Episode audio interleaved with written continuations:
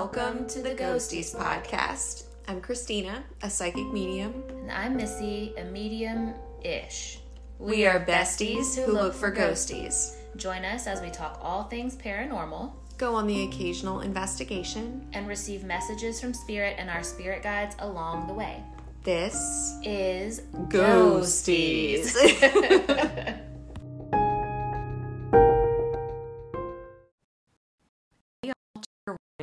We're going to be talking about the DeFeo murders, specifically in our discussion about the Amityville haunting case.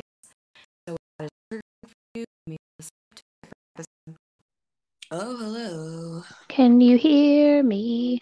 Yes. Oh, good. Thank goodness. I was so worried. I didn't have my microphone hooked up last time, and so I'm trying to tonight, and hopefully it works. Yeah, I can hear you good. Welcome to the spookiest version of the Ghosties Podcast. I'm gonna start off by saying it is a weird day, and Christina now has a poltergeist in her house. Take it away, Christina. Y'all, we are doing an interesting episode today on the Amityville haunting, and just in the time that we decided to do this episode, which last week sometime. Yeah, I guess so. Girl, the time. Don't ask me the time. It could have been yesterday. It could have been last year. I'm not sure. But just in the time that I've decided to do research on this, y'all, I've gotten sick. I'm working on a chest cold right now. I have had the weirdest dreams. Like last night, I dreamt about a murder. My ears are ringing right now. My coffee pot has gone off on its own 3 separate times now today and brewed a pot of coffee. Girl, unplug it. If it happens again, throw it out the window. It is a whole situation. So. How do you still have water in there for it to brew anything? I've refilled it. Don't.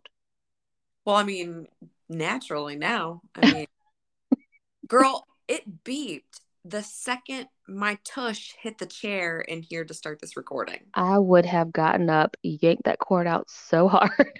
Hey, it's out. I'm going to plug it into a different outlet. Like, we're not even playing around now. It's out. See, they know that irritates me. So that's why I know that it's not somebody that's usually in here spirit-wise. They're trying to get an energetic reaction, basically. They can get all the energy and the reactions they want over there because I'm not here for it tonight. I'm too scared. I'm too jumpy. Yes. The energy's weird. Yeah, man. When I messaged you earlier, it was just like I had to fill in for a meeting for a teacher today. One of the IAs and I for 2 different teachers. So we went outside with the class for recess, and it was like, it looked like snow sky. Yes. And I'm like, but it's 60 degrees, like, what's happening? So I was like, it's just weird out here. The energy was weird. And then there was something that sounded like a big pop at one point that I messaged you about. And all of the kids outside, which is like 4 classes out there, so like 80 kids, got quiet a little bit, like not completely. And I looked at the other IA and I was like, was that a gunshot? She said, I don't know what it was. My hearing's bad. She said, but everybody got quiet. I said, I know. And she said, was it just one? I was like, yeah, it was just one. And then there was a plane that was flying so close to the building. And then one of the other teachers not long after that said there was a second one, and I didn't see it or hear it, but they were standing further over. So it must have been a little further past the school that I couldn't see. But I mean, it was so close, and all the kids stopped and were pointing up at it, screaming. It was close. I was like, what is happening today? I was on alert at that point. Yeah, I saw the picture of that. That was wild. I just I don't know. It was weird. And then after I got inside, I could hear helicopters out there. I'm like, oh God, what is going on? It's happening.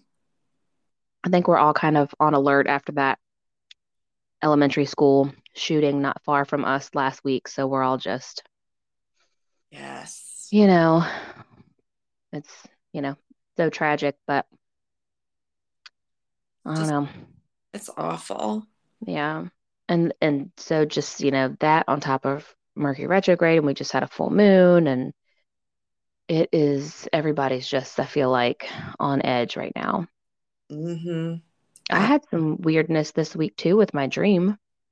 Yes, you did. Yeah, I had a dream. And I think I've talked about the dream before. I'm not going to say any names of who it was, but it's a person that was a friend of ours that is now in spirit. And I had a couple of dreams, visitation dreams about him a few years ago, and I haven't in a long time. And I had a dream the other night. Long story short, he'd asked me if I was still mad at him about something, and he called it the move to Hawaii. And that meant about the circumstances around his passing is what he meant. And it was a really intense dream, and I couldn't tell if it was I'm getting goosebumps right now. I couldn't tell if it was a visitation at first because of the way he referenced his passing, and I was like, why would he say that, you know? And then when I was, talking to you yesterday, I realized he means his crossing over. Uh-huh. Like, because like you've said before, what happens when we die, like you go over there and it's, apparently at some point really beautiful and almost like a paradise to some people. So Hawaii, I guess, in a way, and apparently I don't think he's ever been to Hawaii, or he had ever been to Hawaii. So maybe it was just what he thought Hawaii would be like. Mm. So that was his interpretation of it. And then I'm getting goosebumps again. Yesterday afternoon, this is within the same 48 hours, I go and tutor a couple girls, and one of them said she'd been working on some kind of book that she and her friend were writing in their English class. And she pulled it out and showed it to me. And the title of that book is The Move to Hawaii. Ugh. Except with Hawaii spelled wrong because, that's hard for kids. So it's missing the second A. But either way, when I saw that, my jaw just about hit the floor because I was like, what a synchronicity, Mm-hmm. He wanted to know that that wasn't just a coincidence. Yeah, because I was questioning it, and it took me a day to tell you because I was just trying to process it. Well, I don't know if it was a day. I think I told you later that night, but it at least was the whole day that it just made me really sad, and I just didn't know if it was really a visitation or just just a random dream. But now I know. That's crazy. Yeah. So the veil must be thin, y'all. It really is. We took the girls out last night, and you know how it feels outside at night during Halloween? Mm-hmm.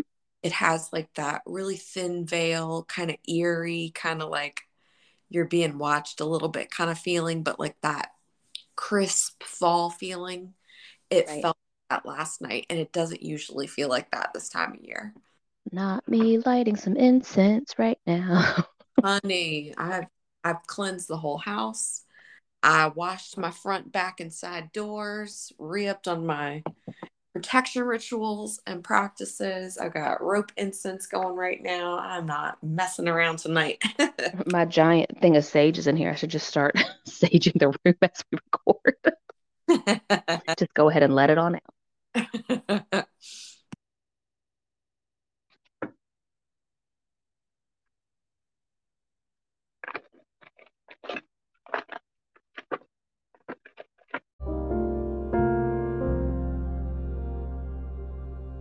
Hey y'all, it's Christina from The Ghosties Podcast, and I get this question all the time. How can I book a session with you? Head on over to christinathemedium.com. I offer Meet Your Spirit Guide sessions, spirit chat phone calls with yours truly, distance Reiki by proxy sessions, as well as Reiki certification classes. If you've been thinking for a while now about jumpstarting your spiritual awakening and healing journey, definitely check out christinathemedium.com or find me on my TikTok channel at Christina the Medium and click on my link tree to book a session. Looking forward to working with each of you. Love y'all. Oh, hello. I was sitting here waiting for you to send me the link, and I'm tell you what, if this doesn't record, we ain't trying again. And girl, the part one still hasn't processed yet. Why are we doing this? Setting ourselves up for failure. Do you want to stop? Oh no, let's do it, but I'm a custom spirit out if this doesn't work. Girl. All right, y'all. So we are talking about Amityville haunting tonight. Y'all, I'm going to be honest with y'all. My voice is going to go for as long as it's going to go. So we're going to try and get through this. So Amityville, everybody's probably heard of it, but what actually happened? What's truth? What's fiction? Let's talk about it. Are you tapping? I am not tapping. Okay. Could hear tapping on your end. Oh, great. Cool. The microphone is sitting upright, doing nothing. Cool. Okay. Here we go. Here we go. So before we talk about the Lutz family, which was the family that actually reported the actual haunting within the Amityville house, we need to go back a little bit further to the original owners, which was the DeFeo family. So on the night of November the 13th, 1974, 23-year-old eldest son Ronald Butch DeFeo Jr., who was born on September the 26th, 1951, shot his parents, two brothers, and two sisters with a .35 caliber Marlin rifle while they slept. Trigger warning, y'all. The six victims included Ronald DeFeo, 43, Louise DeFeo, 42, Don DeFeo, 18, Allison DeFeo, 13, Mark Gregory DeFeo, 12, and John Matthew DeFeo, age 9. So his defense attorney, after he was arrested, he was very quickly apprehended and caught after they did some investigating. His defense attorney was trying to establish an insanity plea. DeFeo testified that he heard voices in his head telling him to murder his entire family. Assistant District Attorney Gerard Sullivan made sure that the insanity plea did not hold up, ultimately convicting him of a guilty verdict. In a 2002 Primetime Live interview Ronald DeFeo Jr. gave from prison, he recanted his original testimony, explaining that his parents were abusive and that he committed these murders while he was drunk and high on heroin. Whew, so I tried to tune into the energy of that event to see if I could see if his original testimony was factual. I did not get the feeling like there was... You okay? Yeah. Is something happening? Did you hear the big crash? I did not hear a big crash. Okay, it was like somebody grabbed your mic just a second ago. I mean, it's sitting in the same spot. I don't know. Cool. Great. Here we go. Cool. I'm sorry. It's literally sitting on a stand, like in front of me. Cool.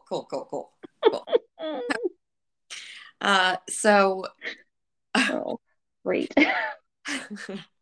According to Butch, he said basically that his parents were abusive. You're not moving at all? I'm literally just sitting here trying to be like ice right now because I'm so scared to make a move because the chair creaks.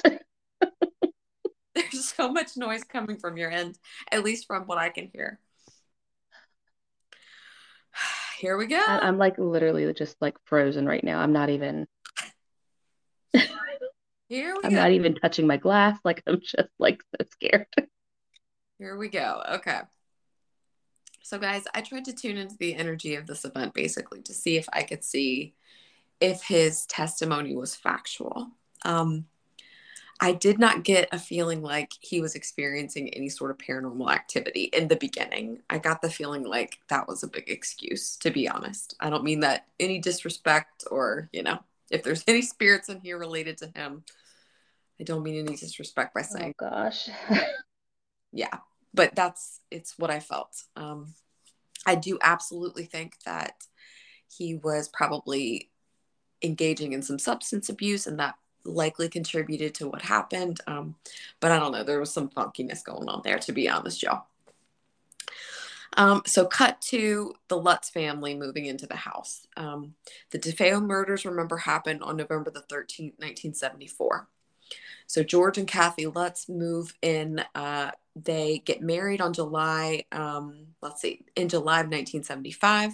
Kathy had 3 kids from a previous marriage. Daniel, who was 9 years old, Christopher, who was 7, Melissa, aka Missy, age I'm done 5. With you. You know what? Okay, that'll be all, guys. Thank you. Find us on Facebook. No, I'm just kidding. Yeah, when I saw that, I was like, she's gonna love that. Great. Yeah. The real estate agent told them about the DeFeo murders, and after discussing things with Kathy and George, they decided that it wouldn't be an issue. Okay. So they moved into the house on December the 18th, 1975, excuse me, a little over a year after the murders were committed. They got the house for a steal of a price. They paid $80,000 for it. That was way below market value back in 1975. This was also a waterfront property. It was a 5-bedroom Dutch colonial house on a lake with a pier, a boathouse, and it was also fully furnished with all of the DeFeo's previous belongings. Oh, I mean, of course. We don't mind. What? When they toured the house, apparently, and they saw the furnishings, George asked them if they could include those things for an additional $400 within the closing price. Yeah. They did not share the news of the DeFeo murders with the children until the day they were literally moving into the house. Oh, God. Why share it at all? Well, so I watched a documentary that the oldest son, Daniel, did. It's called My Amityville Horror. It's now streaming. You can find it on several major platforms. Danny is a very angry and traumatized man in his 50s, I would say.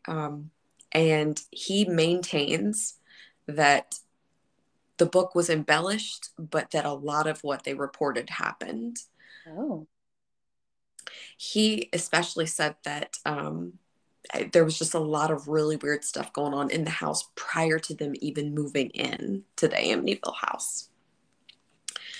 So, with that said, he said that when they pulled up in the driveway, basically their mother, you know, they were all sitting in the back seat, and Kathy turned around to all the kids and said, "Hey, you know, I just want to let you know the family that lived here before, they were all murdered." And he said, "We're all so young. We didn't know what murdered meant. So we were just like, okay, you know," and they just started unpacking. So it was a friend of George who learned of the house's history and insisted with George that he have the house blessed by a priest. George claims that he was a non-practicing Methodist at this time, but he ultimately agreed to have the priest come and check it out. So they called this priest Father Ray for all intents and purposes. I think they were trying to protect his identity. But Father Ray was a Catholic priest who decided to come out from the rectory and bless the home. So Danny says that he remembers unloading boxes, taking them in the house when Father Ray showed up to the house. And he said that immediately made him feel unsettled because he had never really seen his mother be overly religious before. He didn't understand why there was suddenly a priest in the house with holy water, you know, going through with a blessing. Oh, can you imagine? Oh, what is my voice doing? Ooh, your throat shock. I know. Can you imagine these poor kids? I know. He says, oh, goodness, this is even hard to read. He says it was on the afternoon of December the 18th, the first day that they moved in, that the father basically showed up and went into the building to carry out the rites of the blessing. He reported when he flicked the first holy water and began to pray, specifically in the sewing/yoga room on the second floor, he heard a masculine voice demand that he get out. When leaving the house, Father Ray did not mention this incident to either George or Kathy, which I found odd. Mm-hmm. On December the 24th, 1975, Father Ray called George Lutz and advised him to stay out of the second room, which was the sewing/yoga room, where he had heard the mysterious voice. This was the former bedroom of Mark and John Matthew DeFeo. Kathy, again, had planned to use this as a sewing/yoga room, but the call was cut short by static. Of course it was. Mm-hmm. Following his visit to the house, Father Ray allegedly developed a high fever and blisters on his hands similar to the stigmata. Okay, can we just pause here? I do not accept or claim any of this energy. Thank you. Me either. At first, George and Kathy experienced nothing unusual while they were in the house. Talking about their experiences subsequently, they reported it as if they were, quote, living in different houses. Kathy found the house very peaceful and serene, saying it was hard for her to even get out of bed to go do chores or to leave the house because she never wanted to leave it. Mm. Within a week of moving in, Kathy reported feeling her hand touched by an unseen hand. Cold spots began popping up through the house. Now, Danny remembers this in his documentary. He says these are not just like a random, like, chilly spot. He said it would be like a 10 to 20 degree difference from one room to the next, or from one corner of the room to the next. He says, George said, all right, now buckle up here. So George said that he and Kathy were being friendly one evening, and he watched her morph into an old hag. No. He claimed that it took several hours for her face to return to normal. Yes. The children, so Danny reported this in his documentary, and this was correlated in the book. He said that they looked out one night to the boathouse, and the garage door on the boathouse was slamming up and down all by itself. So he and George went outside trying to figure out what was going on, and their dog was tied up to some part of the fence back there and was just losing its mind at whatever was going on at the door, so much so that the dog was almost hanging itself. And that's another vibe. They went outside to go grab the dog. They get out there, he grabs Danny and hoists him up to grab one part of the garage door so that he can pull the other side down. They get the door, you know, fastened again. They get the dog situated. They're walking back into the house. They look up into the windows at Missy's bedroom that overlooked the pool. And there was what he described as an animated black pig looking back out from the window with razor-sharp teeth and red eyes. He said that they both took off running towards the house. George took off running to try and get to Missy's room, A, to make sure that Missy wasn't in the room, but B, to see what the heck they had just seen. And when they got to the room, nothing was in there that they could see with their physical eyes. Yeah. Nope. Let's see. Danny also reported that there were several incidents when they were moving in, where when they were moving boxes into that yoga/sewing room that used to be the youngest boys' rooms, there were thousands of like mayflies swarming around in that room in the middle of December. They said they would kill a whole bunch of them and they would be right back again. You know how I feel about flies in my house. There's also, like, he reported several different incidents where sometimes they were physical flies. Sometimes it was like an hallucination almost. It was like they would go in and start killing the flies. They would turn around and everything would be gone. And there would be no carcasses of the flies left either. Mm. So it was almost like it was toying with their sanity as well. He also reported that there was one particular incident where Danny had opened one of the second-story windows of the house. And when his brother Chris had peeked into the room asking him, hey, were you able to open that window okay? When he, just in that time where he turned around to answer his brother, he had his hand still on the windowsill, and the window slammed shut on his fingers.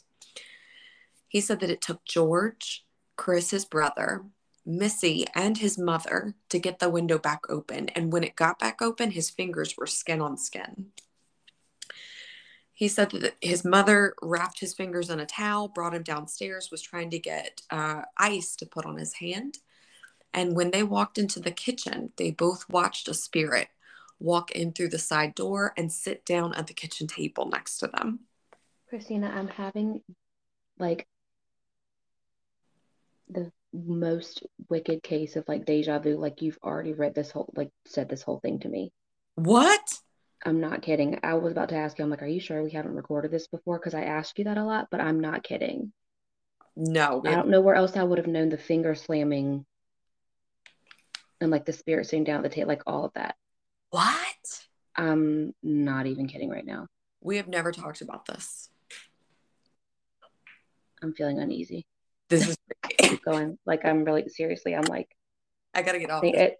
Seriously, it's making me feel like I'm crazy now. Okay, keep going. I'm just gonna sit over here in my craziness. I promise we've never talked about this before. Excuse me, guys. So yeah, so he said that his hands ended up swelling up to the size of like kids' baseball mitts. I'm just about to be sick right now. I can't even tell you. Like, I just feel like I know all of this, but I don't. I've not seen this since like that movie came out with, who was it, Ryan Reynolds, like however many years ago. Oh my gosh. Like, that's the last I remember of it. And I remember the pig thing. Was it in the movie? I don't know. They turned the pig Jody into a girl Jody. They called the pig Jody. This card in front of me just moved. That was the other thing. The pig Jody ended up basically like befriending Missy, the daughter. And the pig told Missy that they would live in the house for forever. Let's see. At one point, George catches Kathy levitating off her bed. The family ends up hearing what they can only describe as a marching band playing music at all hours of the night in the house. George reported from the time they moved in, he could not get warm in the house. He said at a certain point, he just stayed outside chopping wood to keep the fireplace and the furnace stoked. And even then, like he said that Danny even reported this, they kept blankets down at the corners of the doors so that there wasn't any like risk of a draft. And there would still be these wicked cold spots in the house. He says, Danny reported that George's personality started to become extremely aggressive towards him at this point. And he started to abuse him, according to Danny. Allegedly, y'all, I want to put this out here. I don't want anybody from Amityville coming for me, coming from Ghosties, basically.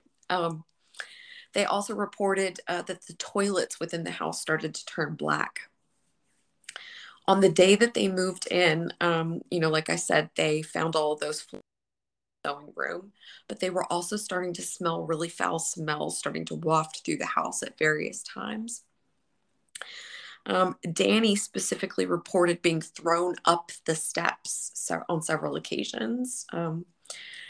Now, buckle up, y'all. Now, the Lutzes as a whole for the family said that they were only in the house for a total of 28 days. That was factual and true. They said that when they took their Christmas decorations down of the Epiphany in mid-January, that all hell broke loose in the house. They said that George started noting a green slime, literally a green slime oozing from various places of the walls that they could never find the original source. Now, that's something that's legitimate in paranormal activity, is what's known as viscous fluid. It's like this mystery fluid, like ectoplasm, basically, that appears. The Lutzes, again, they said that the activity, as soon as they took like all of their Christian decorations down and things like that associated with like the nativity, that everything just shot through the roof in terms of activity. On the final night, originally, the Lutzes refused to report about what actually happened on the final night. They said it was too frightening and too traumatizing, basically. They couldn't relive it and didn't want to talk about it. Hearing Danny describe it now, I understand why they didn't, because they knew that nobody was going to believe them, most likely. Danny said it was a school night. They woke up. Ooh, I'm getting all the chills. Danny said that it was a school night. They'd gone to bed. Everything had, you know, popped off like usual in the house. It was just a regular night. They got into their beds. The whole house was asleep. And he and his brother Chris awoke to their beds on the ceiling and the bed frames knocking up against one another, because the beds were floating up on the ceiling and levitating on the ceiling. Now, I need y'all to understand how much energy that takes to accomplish. Let's just talk about levitating one human person. That's a lot of juice that a spirit needs to do, but let alone two human bodies and two big beds and push them all the way up to the ceiling. That takes a lot of juice to accomplish. So they had a really powerful entity in that space. And I'm probably guessing not just one. he said that when they finally were able to get down off the ceiling, they both started to scream, basically, and freak out. Finally, the beds eventually go back down to the floor. Did you just make a weird guttural sound? I just put my glass down. I'm sorry. That was me that time. Okay. I was trying to do it very quietly, but yes, that was me. Hopefully that was what it was. So they go run and get their parents. They go run and get George and Kathy. And they start to go grab Missy when they notice a white-robed figure basically starting to walk down the second-story landing. That figure stopped at the corner of the steps and pointed at all of the family in a menacing way. They said they got this feeling like, we need to leave and leave now if we're going to make it out of this house alive, basically. So they grabbed their car keys. They did not take any belongings. They all ran, piled in the car, and left. They never returned to the residence. They sent movers. They never physically set foot in that house again. At least not until investigators went into the house. And that was when the Warrens, Ed and Lorraine Warren, basically stepped in with some news crews. Listen, how do they last 28 days? A of all. And B of all, at that point, I don't want anything that was in that house. I don't care how poor I am. I don't want it. Exactly. Well, let's talk about that for a second. So one thing that I found interesting that Danny talked about in his documentary was that a part of the stipulation of George and Kathy's marriage was that George would only agree to marry Kathy if he could legally adopt all three of her kids and they take his. And she agreed to that. So I can only imagine, like, he is very still palpably angry about his experiences that he had with George. And I'm sure none of us can know exactly what happened in that house. Whatever happened, at least as somebody for myself who was experienced abuse, I am nowhere near as angry as he is. So I can only imagine what he experienced. It had to have been extremely traumatic. So with that said, he said several times within his documentary that he wanted to kill George and did everything he could basically to drive him out of the house. He tried to make his life a living hell in every aspect so that he could try and make him leave his mom. He said, you know, here comes this stranger basically that was an ex-Marine that had absolutely no bedside manner or personality, had no idea how to be a dad, came along and basically erased my real dad and started being a jerk. Danny's at prime age to be, you know, entering into puberty as well. So there's lots of, you know, kinetic energy kind of being thrown up. You know, this can create poltergeist activity when kids are getting ready to enter puberty, let alone three. I also found it interesting that, you know, they kept all of the DeFeo's belongings that were still left in the house that were salvageable. Those are little leaky sponges of good memories, but of mostly dark memories from that homicide or, you know, the mass homicide that occurred there. What's interesting also to be noted is after all of this happened and after the house was investigated by the Warrens, Danny Lutz eventually left home after Amityville. He was 15 years old. He asked his mother, I've just got to be able to leave. Please let me go. I need to live on my own. And she let him. So he left and lived in the desert and was basically homeless for many years. That says a lot, y'all. Mm-hmm. How scared would you have to be to leave everything that you ever knew and go to the completely opposite end of the country and be willing to live on the streets, basically, just to be able to find some peace? I mean, that it really, I think, speaks to his strength of character, but also of how traumatic of a situation he had just encountered. I know how I was at 15 years old. I would have no business being in the desert, basically. You know what I mean? Right. So that really says something also. Also, with that said, none of the other six owners of 112 Ocean Avenue have ever reported any further paranormal activity.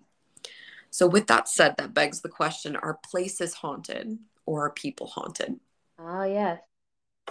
So I asked the guys basically, you know, what was going on in Amityville? And you know, to be very honest, y'all, I don't know that we'll ever have all the answers as to what exactly was causing all of that activity.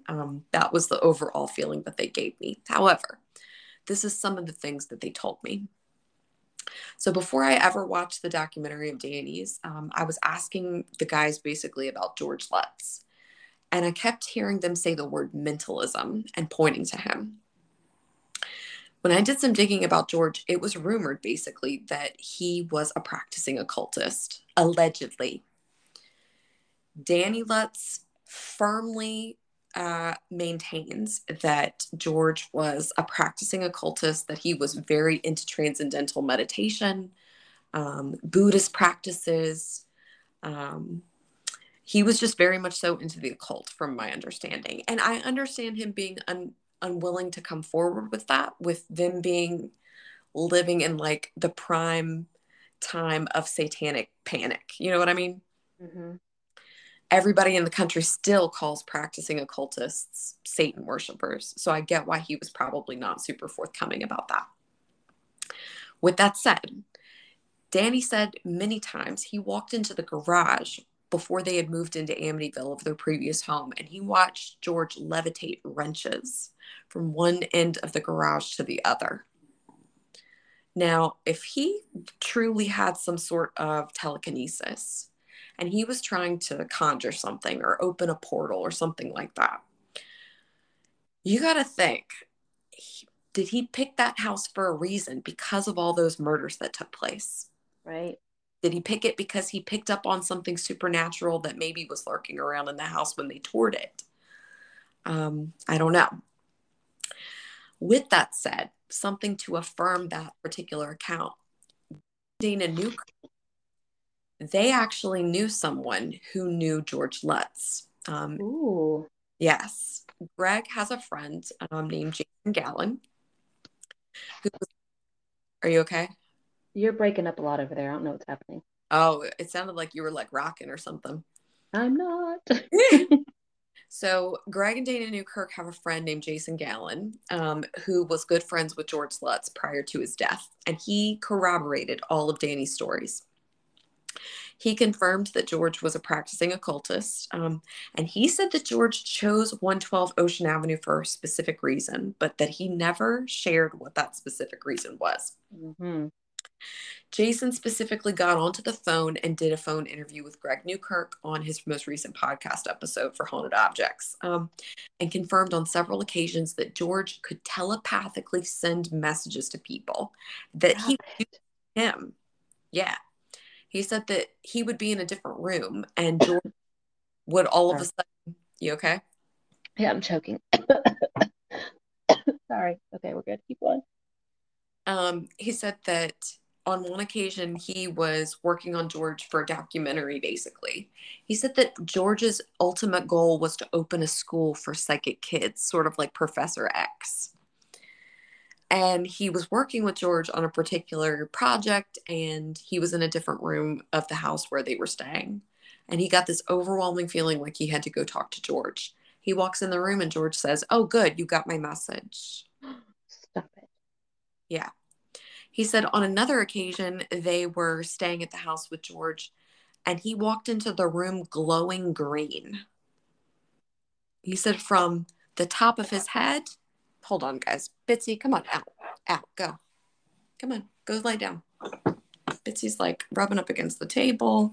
Come on. Go lay down. Doing the move. Come on. Y'all. Who wants to join the party?